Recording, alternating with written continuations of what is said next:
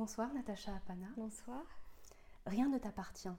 Ce titre, ces mots contiennent, ou plutôt libèrent, je vous laisse le choix du verbe, une violence qui s'abat sur celle à qui il se destine. Pourquoi en avoir fait votre titre? Hmm. euh, Au cours de l'écriture de, ce roman, euh, au début, je n'avais pas de titre. Euh, et ça, c'est pas quelque chose qui m'inquiète parce que, en général, je n'ai pas de titre. Mon titre vient bien après, je tourne autour, j'en ai plusieurs ou j'en ai pas du tout. Je sais pas, pourtant moi qui suis formée pour être journaliste, c'est pas très bon signe. Mais euh, quand j'ai écrit euh, un passage en particulier où il y a euh, la directrice d'un refuge qui dit au personnage principal Rien ne t'appartient, rien ne t'appartient ici. Et je pensais, mais en fait, rien ne lui appartient ni ici, ni jamais, ni, ni avant. et j'avais noté cette phrase-là dans un coin de mon carnet. Et souvent, ce, terme appartenir, cette négation aussi revenait. Et souvent, le terme de ce que l'on possède, ce que l'on croit être sien ou sienne, euh, n'est pas. Donc, euh, à la fin du texte, c'est le seul titre qui me, qui m'est, euh, qui m'est resté parce que j'aime aussi l'idée que ce soit un titre en creux, que ce ne contienne pas que de la violence. Je ne l'imagine pas comme un titre violent, moi. J'aime beaucoup l'idée que ce soit un titre, en effet, qu'on croit être pour elle, parce qu'elle a été tant dépossédée de choses, mais au fond d'elle, il y a une dignité qu'elle a euh, gardé euh, depuis l'enfance et qui reste intacte jusqu'au bout. Les premières pages de votre roman nous plongent au cœur d'un brouillard, celui qui habite l'esprit d'une femme et qui donc nous habite, puisque nous flottons à côté d'elle, sans savoir qui elle est et qui elle n'est pas. Mm. Pourquoi choisir de commencer ainsi? Euh, En réalité, ce livre, je voulais l'écrire euh, comme, euh, euh, comment dire, comme un miroir, comme l'envers et l'endroit de quelque chose. Et la première partie, pour moi, c'était l'ombre. C'était l'ombre de Tara. C'était son, tout ce qu'elle avait enfui et qui revenait. Mais je travaille aussi beaucoup au-delà de, du fond, si vous voulez, au-delà de l'histoire. Je travaille aussi, j'ai besoin d'avoir une forme. Euh, quand je dis forme, c'est pas forcément une architecture euh, littéraire, mais c'est également un ton, une atmosphère, un climat. Et je voulais qu'elle soit dans un climat euh, moite, humide, quelque chose qui amenait au glissement, parce qu'elle-même, elle glissait, elle dérapait, et que tout ce qu'elle touchait ou sans penser toucher euh, lui, lui échappait des mains. Et donc c'est ce climat-là que j'ai tenté d'instaurer de, dans, ce, cette première partie. Et c'est un climat qui, sied à, à, son état d'esprit, puisque c'est une femme qui est euh, en prise à, des remontées de, mémoire, à presque des sortes de... Euh, c'est pas des hallucinations, mais des vertiges, ne pas savoir où elle est, ni ce qu'elle a fait, euh, comment même elle bouge. Et je trouvais que cette, euh, ce climat, cette atmosphère mouvant, humide, était parfait pour, pour dire même son état d'esprit, ce, flou, ce brouillard en réalité, mmh. dans son esprit. J'ai essayé de le, euh, transposé dans, dans, les mots. Vous écrivez Quand le garçon est là, je deviens une femme qui balbutie, qui cherche, qui tâtonne, qui bégaye. Ma langue est lourde. J'émets des sons tel un petit enfant. Ça, ce, si. Par ces phrases, nous pénétrons une autre dimension de la parole, une dimension qui s'éloigne du sens pour le son. Qu'est-ce que le sonore peut exprimer par ce dépouillement en littérature?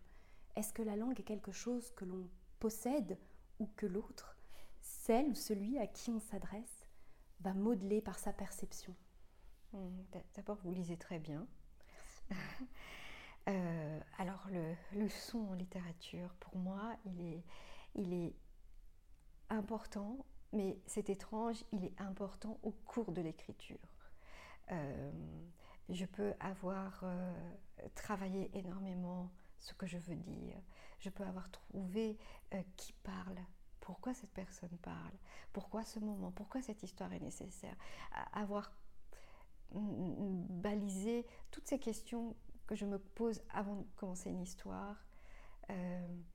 et, mais si je n'ai pas le son, et le son pour moi c'est la voix du personnage. Si je n'ai pas ça, si je n'ai pas sa tonalité, euh, je n'arrive pas à écrire. Et souvent, euh, souvent, tout le temps, je ne sais pas pourquoi je dis souvent, pour me rassurer, je suppose, mais tout le temps, je commence quelque chose et j'en fais une version, deux versions, trois versions, parce que j'ai l'impression que le son, que ça ne sonne pas bien. Hmm. Quand, je, quand, je, j'arrive quand je le lis à haute voix, un passage ou une phrase, il y a quelque chose de, de dissonant. Donc pour moi, ça c'est très important.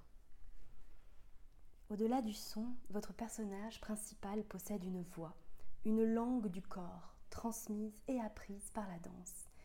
Quelle réponse Quelle question Est-ce que cette autre voix a le pouvoir d'exprimer? Hmm.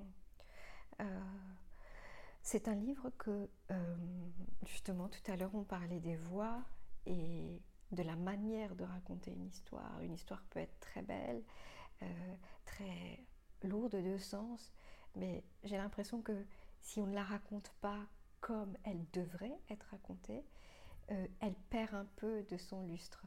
Et pour moi, Rien ne t'appartient, c'est un livre qui se raconte par le corps. C'est le corps de Tara qui parle. Ce n'est pas son esprit, puisque son esprit n'est plus.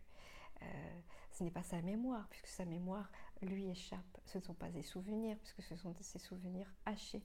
Et donc, en tout cas, dans la première partie, c'est par le corps que cette histoire naît, c'est par le corps d'ailleurs que sa mémoire naît d'abord, puisque avant de se souvenir de qui elle était, elle se souvient de comment elle dansait. Faire exister en nommant, c'est peut-être l'une des plus grandes forces et donc peut-être aussi faiblesse de la littérature. Tropique de la violence est un livre dont je garderai l'empreinte très longtemps parce qu'il a fait vivre Mayotte autrement sur ma carte du monde. Il l'a fait vivre en littérature. Vous êtes journaliste et autrice. Vous habitez l'écriture dans plusieurs dimensions du temps.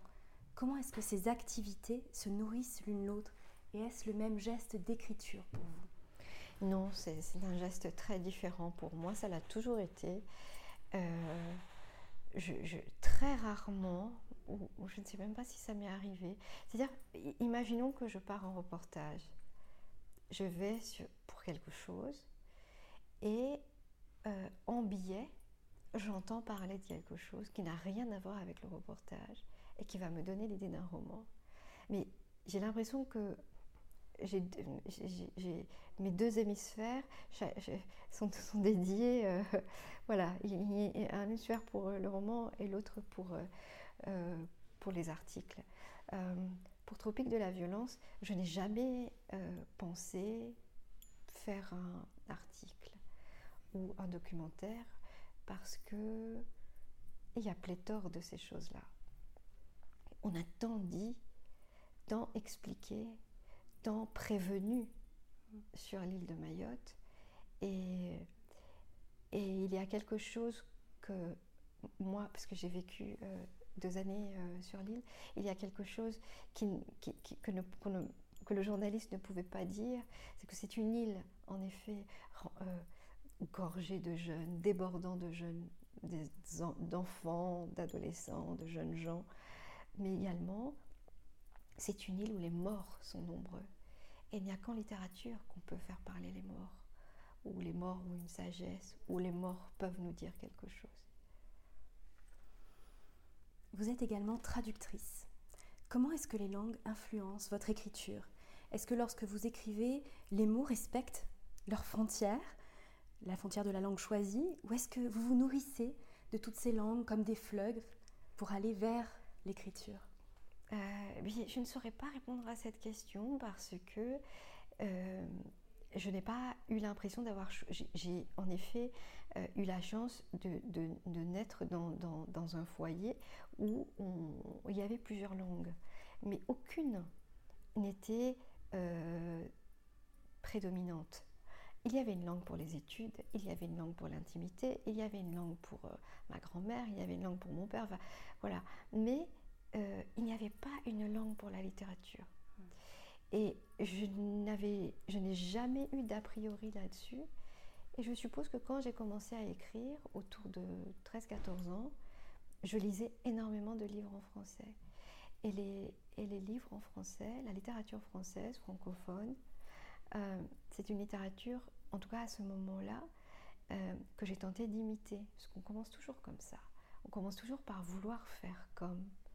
Ou alors euh, à essayer de reproduire l'effet qu'un livre vous a fait, parce que ça je trouve ça magnifique, l'effet qu'un roman peut vous faire. Hum, donc, euh, et j'ai toujours écrit en français et j'ai toujours pensé mes livres en français. Je lis énormément d'anglais, enfin je lis, je dirais à part égale l'anglais et le français, mais euh, ma langue maternelle c'est le créole, que je ne lis pas et que je n'écris pas. Donc, euh, et je comprends aussi quelques langues indiennes que je n'écris pas non plus, mais que je peux comprendre. Donc je me dis que avoir choisi un tronc en fait français qui, qui, se trouve être la langue française, c'est la langue dans laquelle je parle, mais je suppose que les autres langues finissent par euh, euh, infuser dedans. Mais j'aime à penser aussi que quand on écrit un livre, on n'écrit pas dans une langue, on écrit dans un langage et que ce langage-là, c'est son langage propre, c'est le langage propre du personnage, mais c'est également euh, quelque chose qui est propre à vous. Par exemple, vous aviez parlé de Tropique de la violence, le, langage qu'utilise Bruce est très différent du langage qu'utilise Moïse, alors qu'ils parlent tous les deux français. Mais la manière de, de pétrir cette langue-là et de le rendre n'est pas du tout la même. Vous faites partie de plusieurs comités de lecture. Qu'est-ce que la lecture pour vous? Quelle est la définition de votre verbe lire? Oui, je fais partie d'un comité, hein, du, comité de lecture de Gallimard, pas de plusieurs. J'avais vu également un autre comité pour un, prix, je crois, ah, de temps en temps, de, manière ponctuelle. oui, je le fais.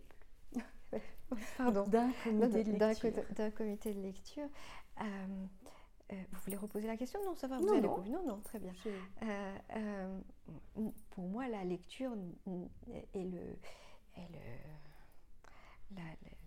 l'autre face de, l'écriture. On ne, si on n'écrit pas, si on ne lit pas, on, on écrit, mais bon, il faut lire. Et moi, je lis énormément. Aujourd'hui, j'ai fait une rencontre avec des lycéens et une jeune fille m'a dit, euh, m'a demandé euh, quel est le conseil que je pouvais donner à quelqu'un qui, qui, voulait écrire. Donc, je lui ai dit euh, deux, trois choses. Et après, je lui ai dit qu'il fallait beaucoup, beaucoup, beaucoup lire. Et c'est une nourriture mmh. pour, pour moi, mais également, moi, j'ai plusieurs façons de lire. Je lis des choses qui m'intéressent. Je lis mes amis. Je lis parfois des livres juste pour la forme la, forme littéraire. Mhm. Euh, je lis parfois pour juste le sujet. Je lis de la poésie. Je lis des essais. Donc euh, euh, la lecture a des rôles tellement différents. Mais quand même, moi, c'est... c'est je, ne pourrais pas imaginer faire...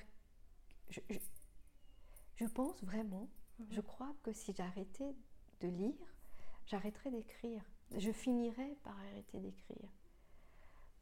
Parce que euh, c'est comme euh, oui, euh, quelque chose qui me nourrit, mhm. qui rentre d'un côté, qui ressort de l'autre. et puis j'aime, j'aime lire ce qu'on dit sur le monde. J'aime savoir ce qu'on dit d'un pays, d'un, sur la, d'un point de vue de la fiction. J'adore ça. Quel livre, quel auteur ou quelle autrice nous invitez-vous ce soir à lire, à découvrir? À découvrir Natasha Brown Mhm. euh, avec Assemblage que j'ai beaucoup aimé. Merci beaucoup, Natacha Merci à vous.